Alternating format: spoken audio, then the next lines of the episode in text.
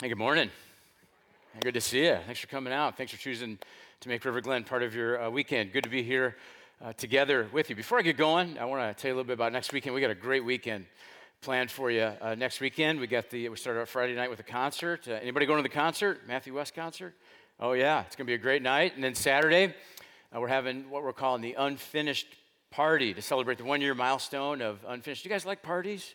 Yeah, parties are fun, and uh, we're gonna have music food and update you on, on what God's done and look forward to what God's going to do in our future through Unfinished. And uh, also next weekend, very, very special uh, guest speaker, friend of mine named uh, David Upchurch. He's the director of church ministries with Lincoln Christian University. He's going to be here to wrap up this series, Life on uh, Mission. You may not know this, but uh, we've got a connection to Lincoln. Many of our staff, interns, I look back and I counted up that we have had 14, 14 staff and interns uh, come from uh, LCU, Lincoln, and uh, some of them have moved on to uh, other ministries, but great school and great partner with River Glen. Dave Upchurch, excellent speaker, and so don't miss a service next weekend. And uh, David's going to share a message called Created for a Purpose, wrap up this series, Life on Mission. You know, this series I think has reminded us, I've enjoyed it, it's reminded us that we've got one mission as a church, one mission as followers of Jesus. You think that would be pretty simple, you know, when you have just uh, one job. Uh, but sometimes we don't get that right. We, have had some fun with this, and uh, we've taken a look at some pictures of people uh, experiencing failure in their occupational responsibilities. There's all kinds of these on the internet, like this one here. You, you know, you had one job, you know, figure out what metal it is, right? And then uh, you got one job, and, uh, you know, this would have to be a really little dog, you know, maybe a dachshund, a very short run. Uh, one, one job, uh, back to school knives, probably not a very good idea, I'm thinking. And then, uh, anybody want to try some grapeless grapes? Get you some of those. Uh, yeah, it's fun to laugh at those. But when you think about the church and when you think about followers of Jesus and, and, the, and the one job uh, and how sometimes we don't get it right, you know, it's not so funny. And that's why I'm thankful for this series. Some of you are new to all this and you're just full of questions. You know, why do we do this? Uh, what about this? What does it mean to follow Jesus and, and go to church? And I'm so glad you're here because that's what we're going to talk about today. Some of you, on the other hand, you know, maybe you're here and you're not even sure that you want to follow Jesus and be a Christian and go to church. Maybe you, maybe you know somebody who claims to be a Jesus follower, but they don't really live it out. And you think, I don't want any part of that. Well, I'm glad you're here because you know what? You know, they probably weren't, weren't doing the one job uh, that they were supposed to do. And we're going to tell you what it is today. And then some of us have followed Jesus for a long time, but somewhere along the way, we started drifting from the one job into another job that we thought was equally important, but it's, but it's not. And you begin to maybe look down at other people that are doing uh, their one job. And so this is a great chance uh, for all of us to get in alignment on what it is that we're supposed to, to be uh, doing. And so, a uh, spoiler alert, I'm going to go ahead and tell you what our one job is. Here's what Jesus said He said, Make disciples. Don't be a disciple, don't make converts. He said, the, the one job for the church, the one job for my followers is to go and make disciples. Here's how we say it around here our mission is to make more and better followers of, of Jesus. And so, how do we do that? Well, we've been talking about this, this uh, process. We've been going through steps. Step number one, you, you've got to connect with people that are far from, from, from God. We can't isolate ourselves. Connect with people, whether it's people you know, at work or church, or, or not, not church, but it could be church, but uh, wherever, wherever those people are. And then we serve them. This isn't about a sales pitch. Uh, this is about uh, helping them and showing them God's kindness. And eventually we get to a point where we can share the story of what God has done in our life. And now today we're going to talk about what it means to grow. Because when you grow in your faith, you attract other people to what you're following. I know for some of us, this has been a pretty challenging series. I would say for me, this has been uh, personally impactful and challenging for me. You know, some of us, we, we think, I don't know how to share my faith with other people, I don't know how to start a spiritual conversation. But sometimes, all you have to do is grow in your faith. And other people will see you and, and they're going to start asking questions and they're going to want to know more. And so today we're going to talk about how do you grow in your faith and some of the mistakes that we make along the way. Now, I don't know if you realize it, but uh, there's actually a big event going on in, in Milwaukee uh, right now. Does anybody, anybody know what that event is? yeah, uh, uh, there's, a, there's, a, there's a marathon going on. It's kind of wet today. Maybe we want to pray for them, but uh, there's people that are, are going to run uh, 26.2 uh, miles uh, in, in, in Milwaukee. Yeah, I don't know why they want to do that, but some people have signed up to do that. I'm curious, anybody here, is anybody here that, you know, if I said go, you know, you could get out and, and, and run the, the, the 26 miles? Anybody? Um, hmm, well, that's kind of my point. I don't know that there's anybody here, probably not very many here, that could go out and, and actually run uh, a marathon uh, today. But you know what? You know what? Eventually you could. Eventually you could if you, if you wanted to. And here's why because there's a big, big difference between trying and training. Trying says, I'll give it a shot, okay? And, and, and it doesn't work. Training says, I'll work every single day until I can. And the same is true whether you're learning to play the guitar, whether you're learning algebra, whether you're learning how to share your, your faith, whether you're you know, trying to get in shape to maybe run a marathon. Personal growth and transformation requires training, not just, not just trying. Now, now, here's why I bring this up. Because the moment that we talk about growing in our faith, and we talk about practices like prayer and, and scripture reading and reflection and, and going to a small group and church. There's this natural pushback that says, I'm too busy. I don't understand it. Uh, I, I, don't, I don't have time for it. I don't think I could grow in my faith. But the truth is, you can't if you try. You can if you train. In fact, take a look at this. Here's what here's what the scripture says about this. Here's what Paul said. From the very beginning, God decided that those who came to him, and all along he knew who would, should become like his son. Notice, not just believe in his son, uh, not just obey his son, but become like him, which means you begin to develop the characteristics and the qualities of Jesus in your life. Here's how Jesus put it. Here's what he had to say I'm the vine, uh, you're the branches. Those who remain in me and I in them will produce much fruit. For apart from me, you can do nothing. In other words, he says, if, if you want to become like me, stay close to me, and, and then as a natural result, you'll begin to look like me. And, and, and you will produce my fruit in your life. Now, scholars have debated about what does Jesus mean here when he talks about fruit. Some scholars say, well, maybe he means the fruit of the Holy Spirit. Remember those qualities? We did a whole series on this over the summer. Love, joy, peace, patience, kindness, goodness, faithfulness, gentleness, and self-control. Maybe he meant the fruit of the Holy Spirit. And then there's other scholars that say, no, I think he meant fruit of our mission. Uh, making more disciples. In other words, more and more people follow Jesus because of your life? And you know what I think? The answer is both. Yes, to both. Because fruit comes with a seed in it, except for the grapeless grapes, okay? Uh, fruit has a seed. Fruit is not just meant to be consumed, fruit is meant to reprodu- re- re- reproduce. And the same is true about our lives. When you begin to stay close to Jesus, you, begin to look like Jesus and develop these characteristics in your life. And when somebody looks at you, they say, you know what? I want that. I want that in my life. Tell me how to do that. Here's probably a better way to, uh, to say it.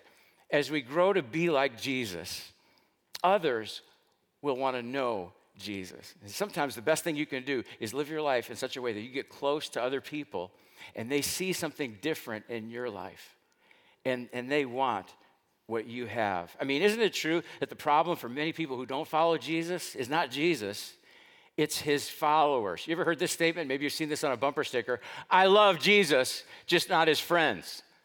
Yeah, and what they're saying there, they're talking about us.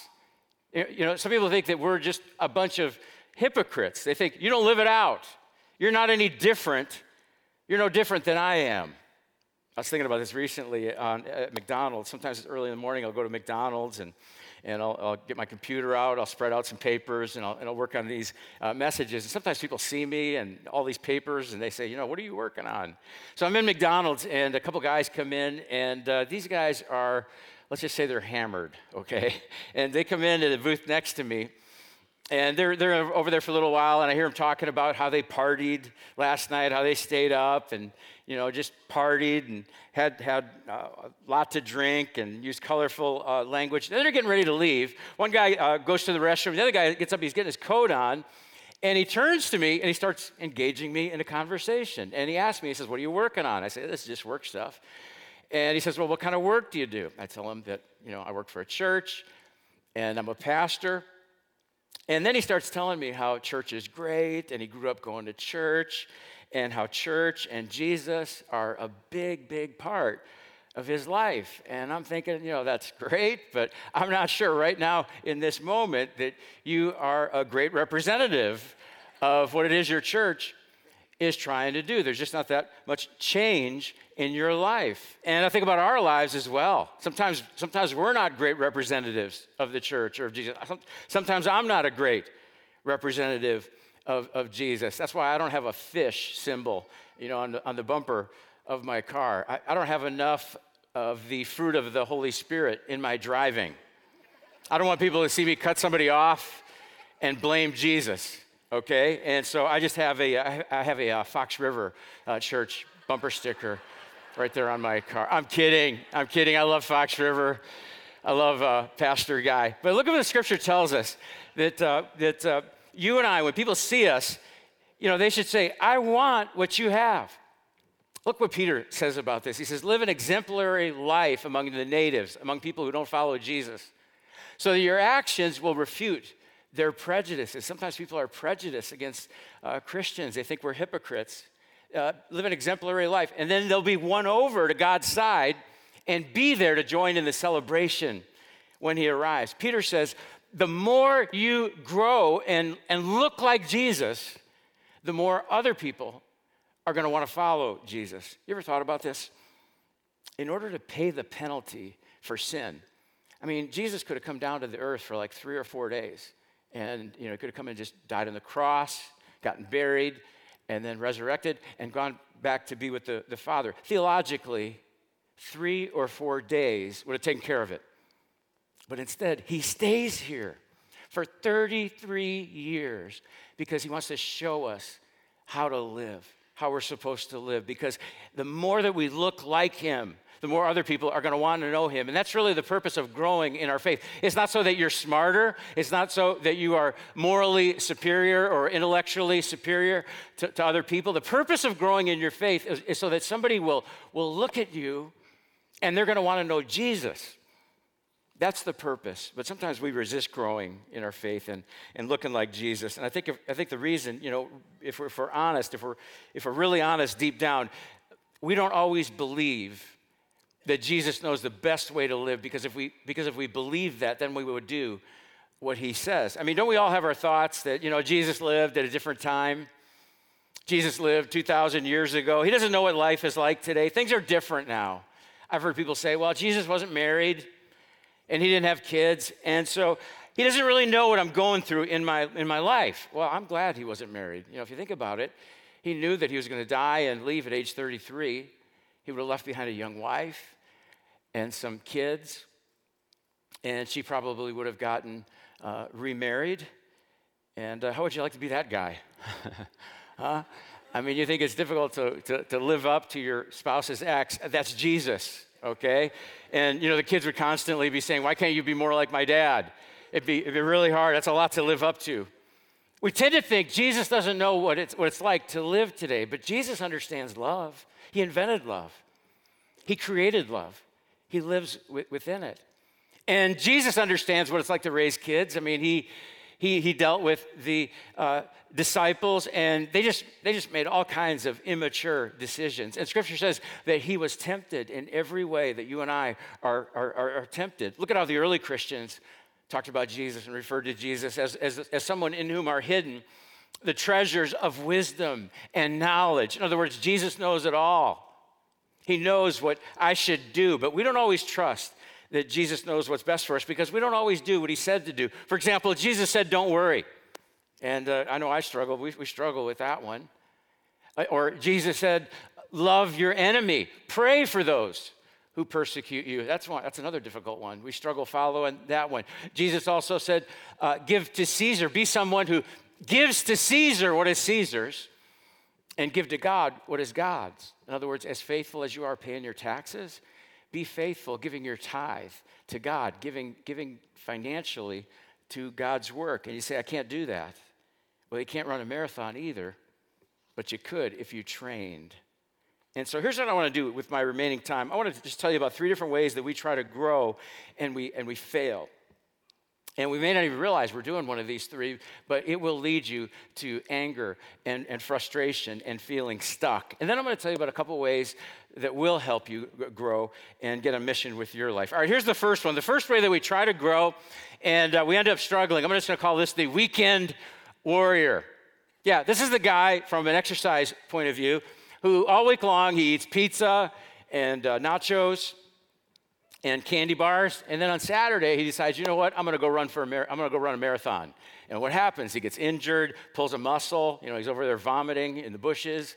It's very, very, very bad because one weekend workout doesn't really train you to be able to do anything. And the same is true spiritually speaking. Just coming to church on the weekend and that's it if that's the only spiritual input in your life, no prayer, no small group, no scripture reading or reflection or anything during the week, after a while, a weekend warrior is going to feel frustrated and not growing. And sometimes they begin to complain about their church and they say, I'm just not being fed there uh, because you were never designed to live on one meal a week.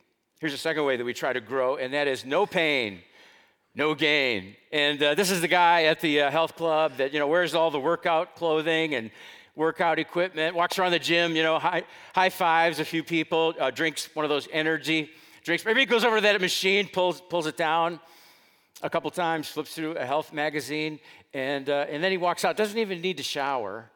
And uh, he, he thinks, well, I went to the gym but it doesn't really do any good. He's not any better off for it because there's no exertion, there's no pain. And the same is true spiritually speaking. I know there are things in my life God's nudging me to do that I know will make me feel uncomfortable that I resist. And maybe you do too. Maybe, maybe it's volunteering in kid life. I don't know. Maybe it's joining uh, a small group. And you're like, I don't know if I could do that. But I've noticed in my life that experiences that make me uncomfortable also grow me the most. It's the seasons of, in life when I go through the the, the most pain that I really rely on God and I rely on prayer. And sometimes I don't realize Jesus is all I need until Jesus is all I have. Look at how James describes this. He says, Dear brothers and sisters, when troubles of any kind come your way, I'll stop right there. I mean, how do we respond when trouble comes our way? Oh no, God, take this away. God, please remove this from my life. Look what James says. James says, uh, consider it an opportunity for great joy. Why? For you know that when your faith is tested, your endurance has a chance to grow. So let it grow, for when your endurance is fully developed, you will be perfect, complete, needing nothing. And so let me ask you what is it in your life that you know you need to do? What is it in your life that you know Jesus wants you to do, but you're not doing it because it's too painful?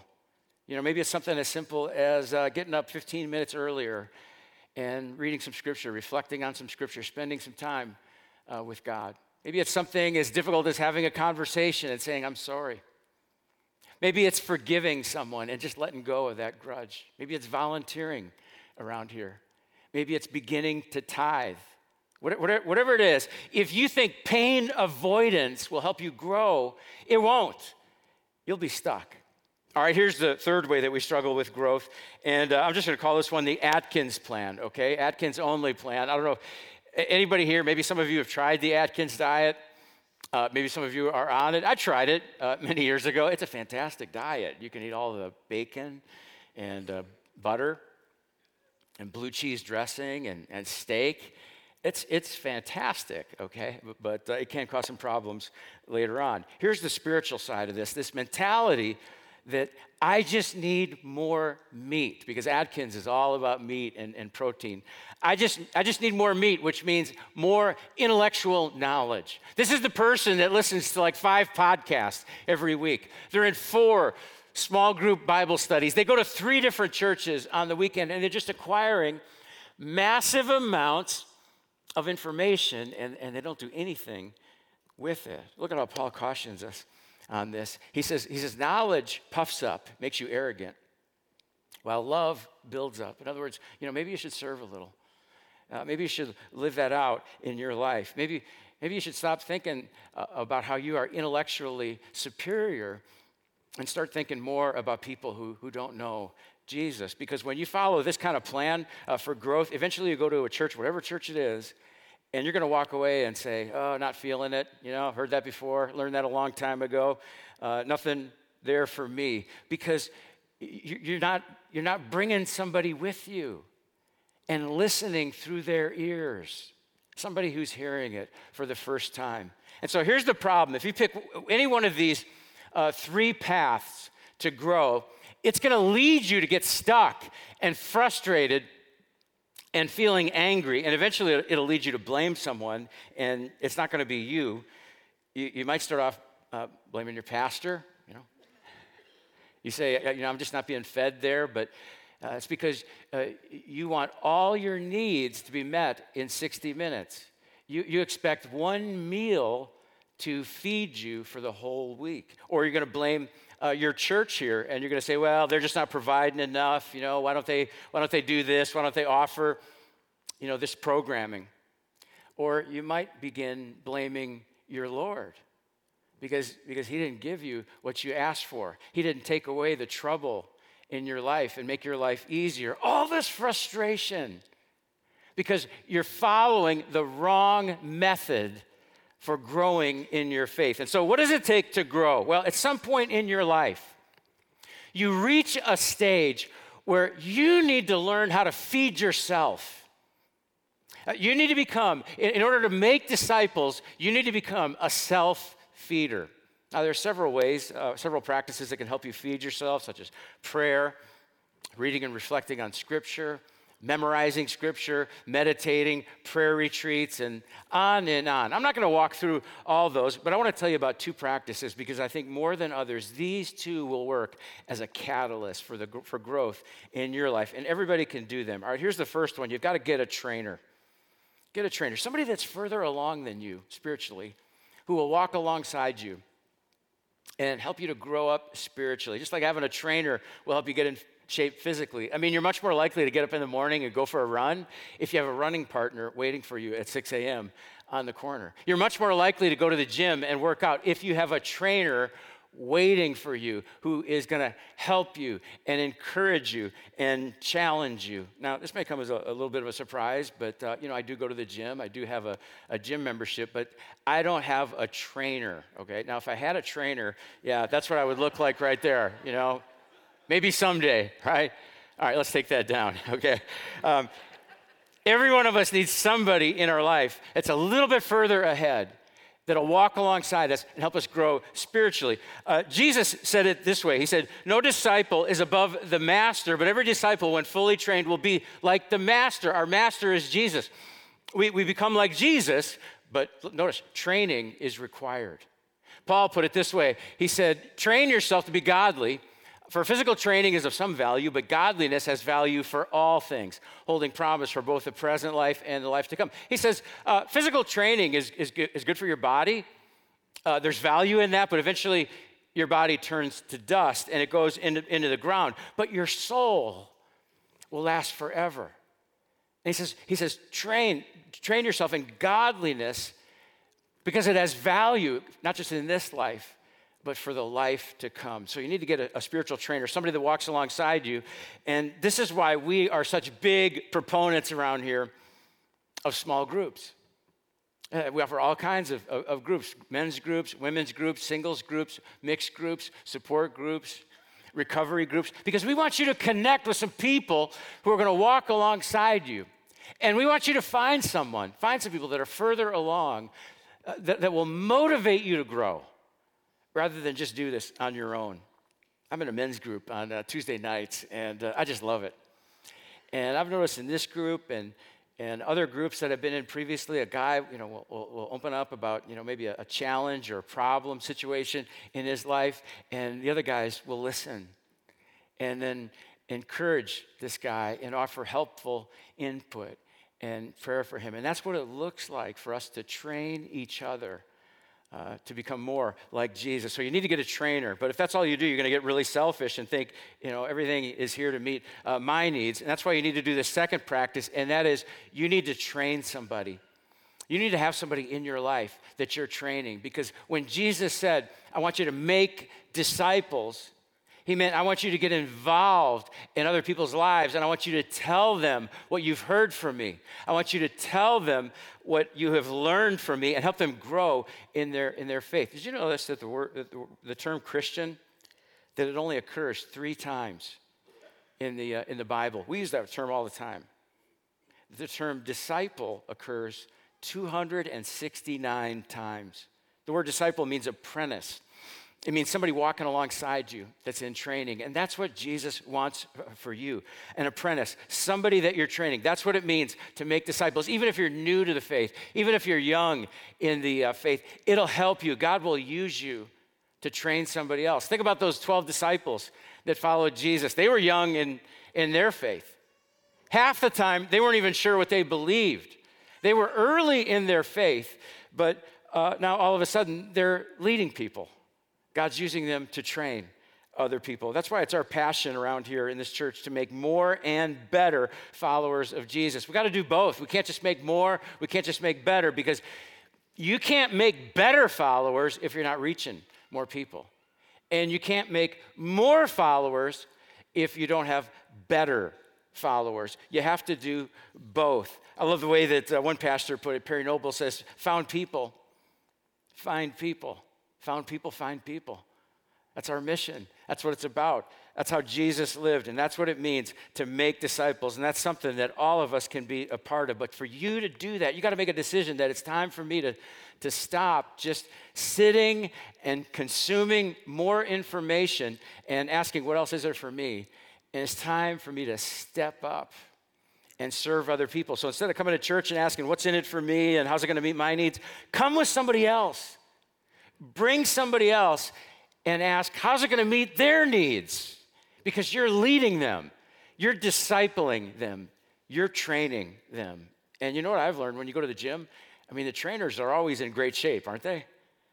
And that's because they stay one step ahead of the people that they're training. And the more you train, the more in shape you will be. Here's what happens when you get around other, other, other people, uh, other Jesus followers, and, and uh, you're, you're training some, you're being trained uh, by others. It's going to change the trajectory of your faith. It's going to grow and strengthen your faith. Paul says, I want us to help each other with the faith we have. Your faith will help me, and my faith will help you. And we have many people in this church living this out. People who were influenced by others, and now God's using them to influence other people. I want you to hear a story from a woman uh, in our church named Andrea. Take a look at the screens. My name is Andrea, and I have been coming to River Glen. It'll be three years in November. I grew up Catholic and always, always went to church. Um, even when I was in high school and out of high school, before I'd go out, I always went to 5:30 mass, and my life just, you know, passed by.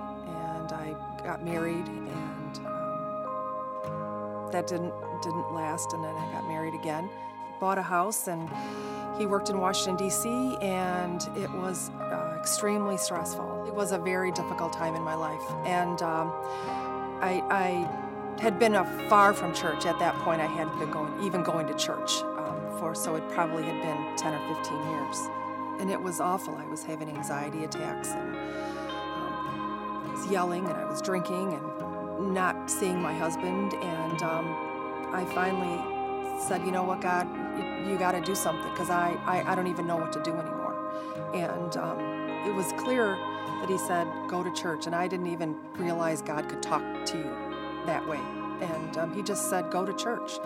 Um, so literally, there was a church not even two blocks away. So I went there And uh, turned out to be an incredible experience, an incredible door opening to literally why I'm sitting here right now. I had filed for divorce. I was planned on moving back to Michigan. My dad had found me an apartment, and um, I was taking my daughters and leaving. And uh, this lady in the, the small group said, "Just read this. Just read this book."